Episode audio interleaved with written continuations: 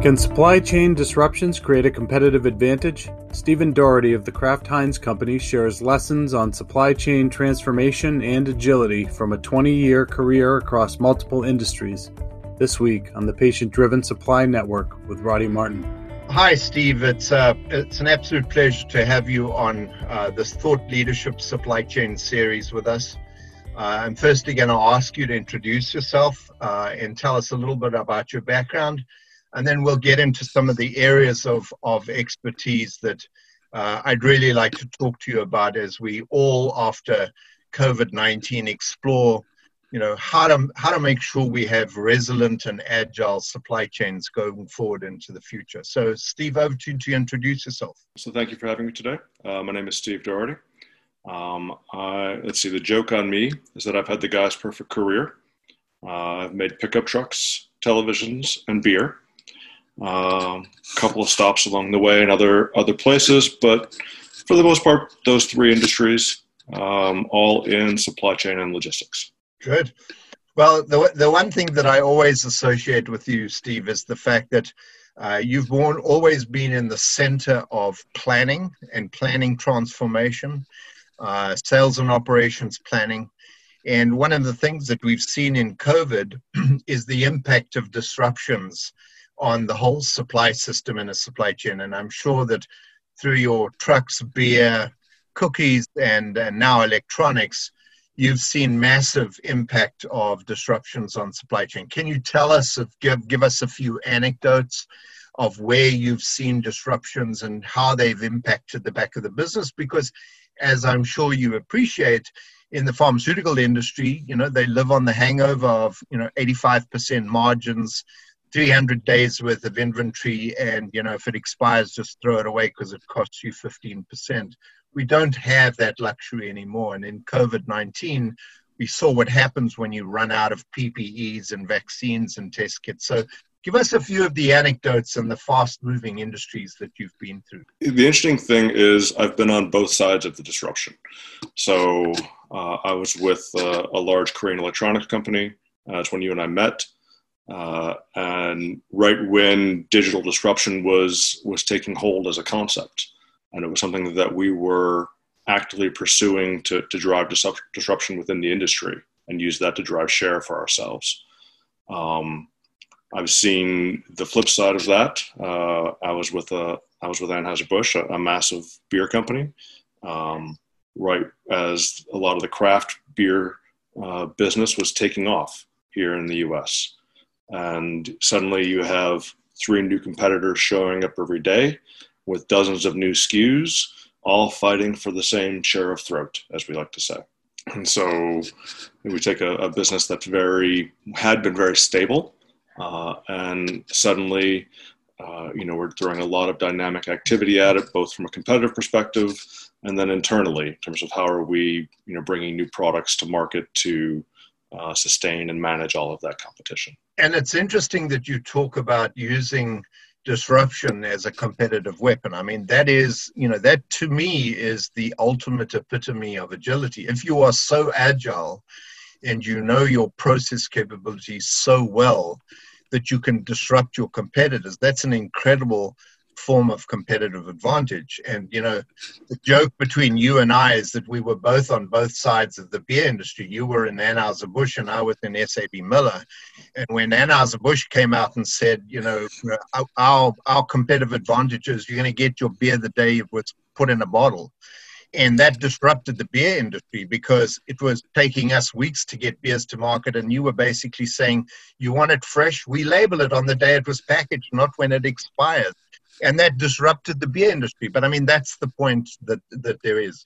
So, so in terms of um, of disrupting, and in terms of being able to, in a sense, respond in such a volatile environment, I mean, what pieces of advice and insight would you say are critical to supply chain leaders understanding so that they can be more responsive, more agile, more resilient the next time around. Because I think we've made some really stupid mistakes, like visibility is the vogue, but you know, visibility about what? So maybe you can give us some thoughts on, you know, what you think are some of the cornerstones of resilience.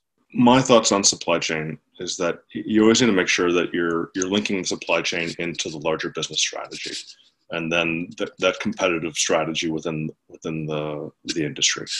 So, uh, you know, at Samsung, you know, it was very much about how do we drive uh, you know drive data downstream.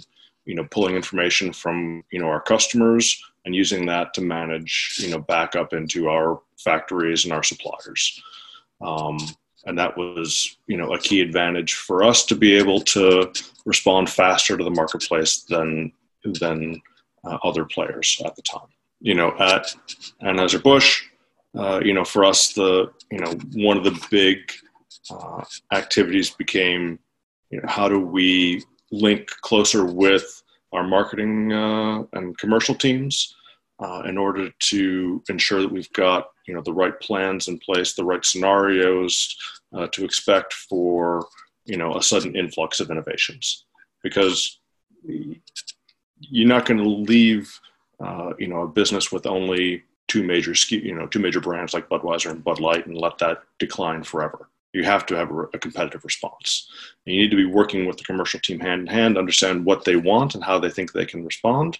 And you need to build the supply chain to be ready for them before they need it. I mean, let's pick up on the point you reacted to when I said visibility. You know, visibility has become the the holy grail of the industry. My my my, dig on the word visibility is visibility of what and so what, right? I mean, you know there's visibility of toilet paper there's visibility of packaging you know beer packaging that's running for hundreds of thousands of cans an hour. That's two different kinds of visibility and two kinds of impacts. But what do you do with that visibility? And and i think that's the unfortunately the reaction we've seen is oh we can't see it so we've put in another it tool to get visibility but it's not going to make the problem go away. And you know i know that uh, there's great stories about visibility, but I'm sure you have a couple of points to make. I mean, so listen, we, we could go as far as, uh, and I talked with a couple of providers, you know, we could get uh, satellite imagery and link that into our planning processes and understand what's happening with our customers and and our competitors if we needed to for what purpose. So at the end of the day visibility is great to have. It is a must uh, as much as possible um, but it's it's it's not the end, right? It's the beginning for analysis.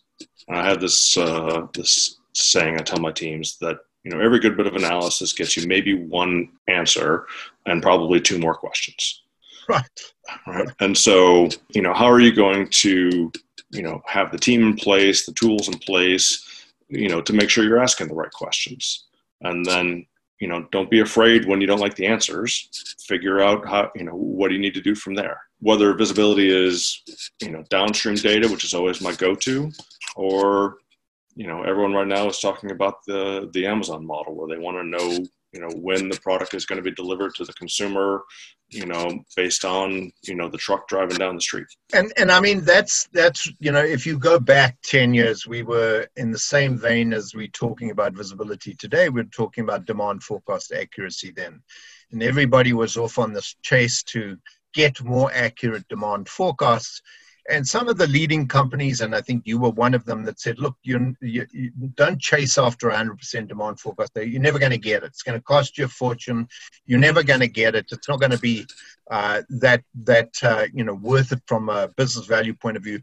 But if you can get it to 90, 95% and have really agile back end supply systems, when you get demand forecast wrong, you're still going to be able to respond because you know your business, your suppliers, your contract manufacturers well enough.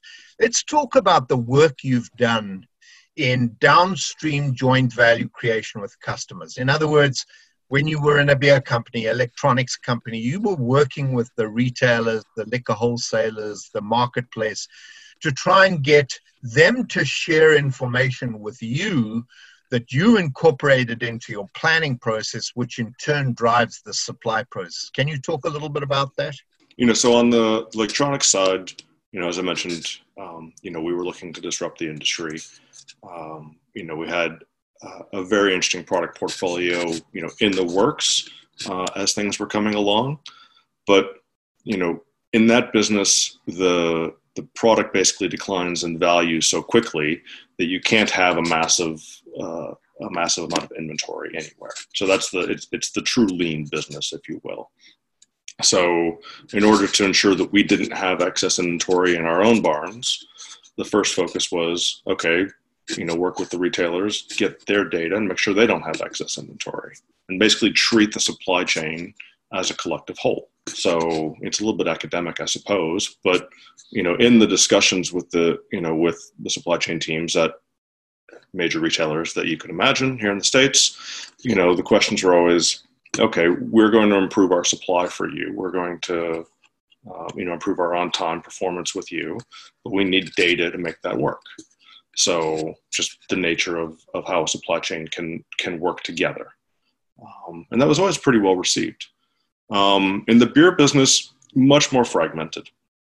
A lot more distributors, as you know, a lot more wholesalers, a lot more uh, players, you know, kind of throughout the channel and throughout the chain. Um, you know, so there, you know, we had great visibility into what was happening with our wholesalers. We had okay visibility with what was happening downstream. And interesting thing, I, one of the things I dealt with there. So you know, everyone nowadays talks about uh, you know, at least in the forecasting and demand planning space, they want a like a one button forecast. Right. Um, you know, we actually had that. So when I came in to the North America team, we had, in the sake of efficiency, we had moved demand planning over to a shared service, and eventually had you know turned it into essentially a push button exercise, and it worked great for you know big massive brands that sell millions of cases. Doesn't work for new SKUs doesn't work for the small things. And so we needed to pull that activity back, uh, bring more of a segmented approach, if you will, and help the supply chain figure out how do we treat, uh, you know, the Goose Islands and the and the the various malt beverages and uh, uh Ritas or cola flavors or whatever ciders or whatever was the vogue at the time, and treat them separate and special from the massive lagers.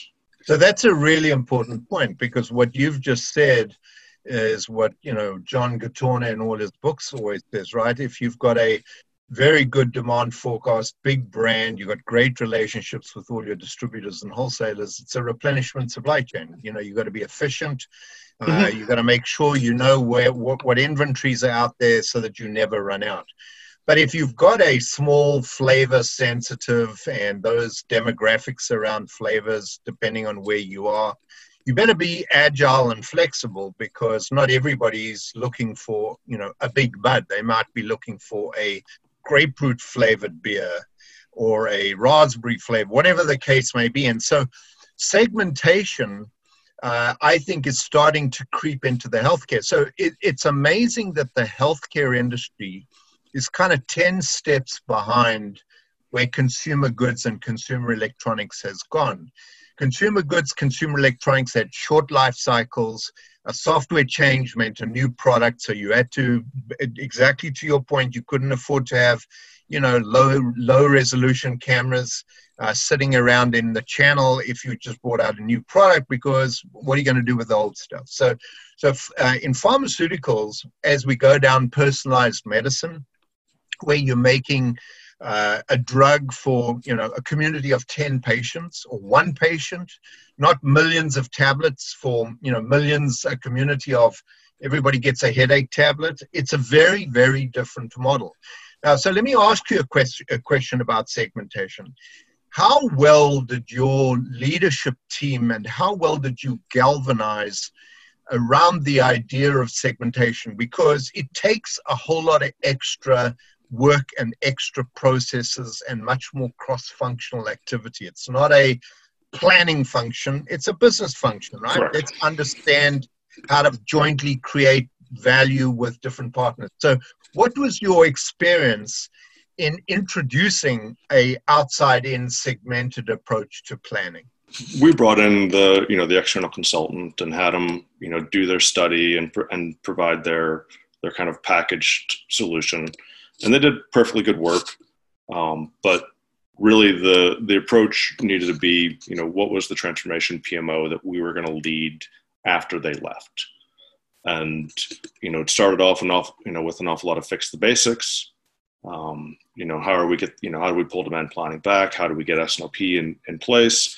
And then you know building out the advanced capabilities. And so it's made that journey very clear for both the operations and the business leadership that you know we need a certain roadmap. We've got to build some foundational elements and then we're going to we're going to add these new pieces and we're going to cement it all with one common process. Right and so snop became the holy grail literally for the last 10 years and and everybody was down the journey of trying to make snop or integrated business planning work. Mm-hmm.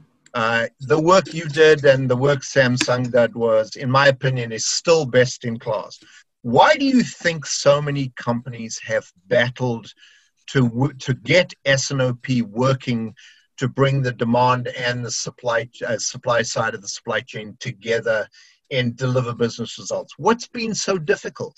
I'm of the belief that you know you can't approach SNOP or IBP as a supply chain process. It's a business process. It's how you run your business, and so then it needs to be linked with um, you know, with the financials, with the commercial teams, with their promotional plans, um, and it, it needs to be you know driven by what the business is driven by, not by you know a supply chain imperative for forecast accuracy or low inventory. The trade-offs you have to make in supply chain, be it planning or operations or logistics, are the same you're making across the business, right? You're always trading off service, which is more or less revenue, uh, cost and capital, working capital.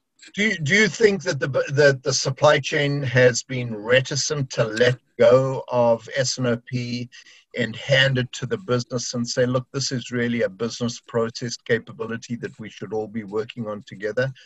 Why do you think it hasn't moved to the business? Because the business doesn't know how to lead and manage the change, or because supply chain won't let it go because they're still being held to numbers and efficiencies and costs? It's a great question. You know, so know, ultimately, it's got to be hand in hand with the finance team, right? So th- that's who I've always found to be the best partners in an SNOP process.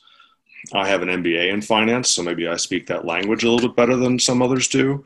But I think it's important to, you know, you've got to be able to be flexible to, to manage your SNOP process in dollars and units.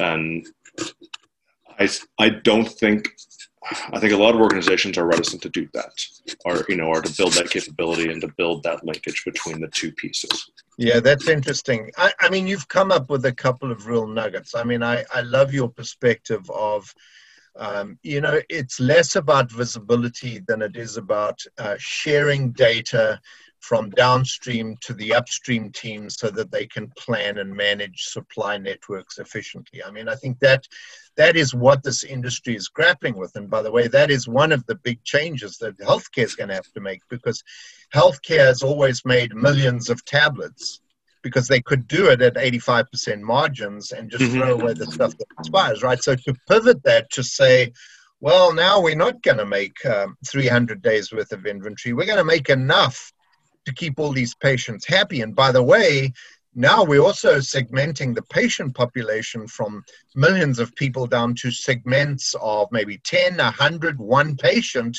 So inventory and you know outside in demand planning starts to become really critical. So I think the ability to share data down the network with all partners in the supply network is absolutely critical. And that, unfortunately, is, is one of the Achilles heels of healthcare because there's so many agendas. You know, there's distributors who, like in the beer industry, don't necessarily share their information. It's not in their interest to share information. Uh, there are contract manufacturers who are being asked by many different brand owners to make and package products. And so, you know, it's in their interest to shuffle their capacity around and keep the big boys happy and not necessarily satisfy the small ones. So, so I think you make a very, uh, a very valid point. It's less about, and let me make sure that I interpret you correctly. It's less about in, uh, visibility than it is about sharing accurately real-time data from the demand side of the supply chain down through the supply network to all other partners in the supply network. Yeah, at the end of the day, it's, it's all about getting rid of that that uh, bullet right. effect, the, the, the beer game, as it were. I right. always joked at, at, AB that we played the beer game every day, and some days we lost, and some days we won, but every day we played. It's what what do you do with the data? To your point, right? right. So you, get as much as you can, you analyze it, you figure out what you're missing, you go after that, and then you continue to drive yourself to improve. So, so two. Uh, this has been really, really good discussion. Two points that I'm going to ask you just to kind of give your perspective on. Um, you know, one is agility, and what do you think the big gaps in agility are? And the second one is, what piece of advice would you give a young supply chain leader? You know, climbing up the ranks to be a uh, a future supply chain executive, because supply chain leaders tomorrow are business leaders. They're on the bridge of the ship with uh, with the C-level team guiding the ship. They're not just you know managing efficiencies and taking out costs. It's mu- it's a much bigger role today. So so let's start with the first point. I mean agility. I mean the beer industry pervasively built agility as a capability because they needed to be responsive to market and demand changes. What's your perspective on agility? So I think and you know, I had a I had a couple of different experiences in the beer industry because my, so my last role with AB, I was doing uh, more on the craft beer and e-commerce side, um, some investment activities that we were doing around the world, and in that space, you know, we really focused on the agility because there was just so much dynamic activity going on in, in, each marketplace. But I, I, think agility comes back to the segmented approach, as you already referred to with, with John and or with Professor Howley. You know, there are pieces and, and areas where you need to focus on efficiency, and it should just be efficiency. It should just be efficient response all day long. And it's important to then understand where do you need to invest in the agility, and then how do you set up um, teams focused on agility. Because if you have one team looking at you know a large efficient process and an agile process on the side they're only going to focus on the big numbers because that's how their metrics are ultimately right. based off of. Right. So you need to you know segment not only your supply chain in in concept but in team. Um, right. and then your tools and your to an extent your processes. Um, so i think that that's my thoughts on on what do you do with agility in a supply chain and, I like that because I think that is where healthcare is going. As we go to personalized medicine, if you don't understand the patient, as much as people will say, well, we don't get close to the patient, that's private data. Look how fast consumer goods got over that, you know, information privacy. You don't need to know every patient's personal data, but when you start grouping smartly, that outside in data, you can start doing some really clever things in the supply chain. So, second point and last point is, you know, a new leader coming, somebody who's interested in uh, and moving up the ranks uh, to supply chain leadership and being on the business leadership team and being at the helm of the growth strategy of the business. What one piece of nugget advice would you give them? To me, the most important thing is to make sure you're you're listening. Uh, listening to the leaders, the commercial leaders, listening to your customers, listening to your consumers um, and trying to pull insights out of that that then can help you build a supply chain you know that's going to be effective and efficient I, and I think that that's a great point to close off on. And, and I will say it's great because today, and, and I, uh, about six months ago, before we had the pandemic, I heard a pharmaceutical supply chain executive say, you know, I thought we'd nailed down pharmaceutical supply chain and then came digital. Now we're all confused, right? So, so let's not see digital as a confusion. And I, and I think, you know, I love the accent on listening because we can actually get blindsided by just looking at systems and blindly interpreting demand, uh, uh, you know, data from IT systems and not actually thinking and not listening to the business and not uh, doing continually doing those trade-offs that are so important to keep the business balanced. So, so I think I love that point. I think just listen, because if you listen, you'll also learn. I mean, there's mm-hmm. nothing mm-hmm. worse than coming across some of the supply chain leaders who want to tell you what the problem is all the time, and that's not necessarily what's called for today as we flip from inside out supply driven to outside in demand driven. So, Steve, any closing thoughts from your side? I mean, this has been great. No, I've really appreciated this. This has been a lot of fun for me. Um, it sounds like a lot of very interesting challenges in the, the pharmaceutical and healthcare supply chain, and uh, I wish uh, I wish you well.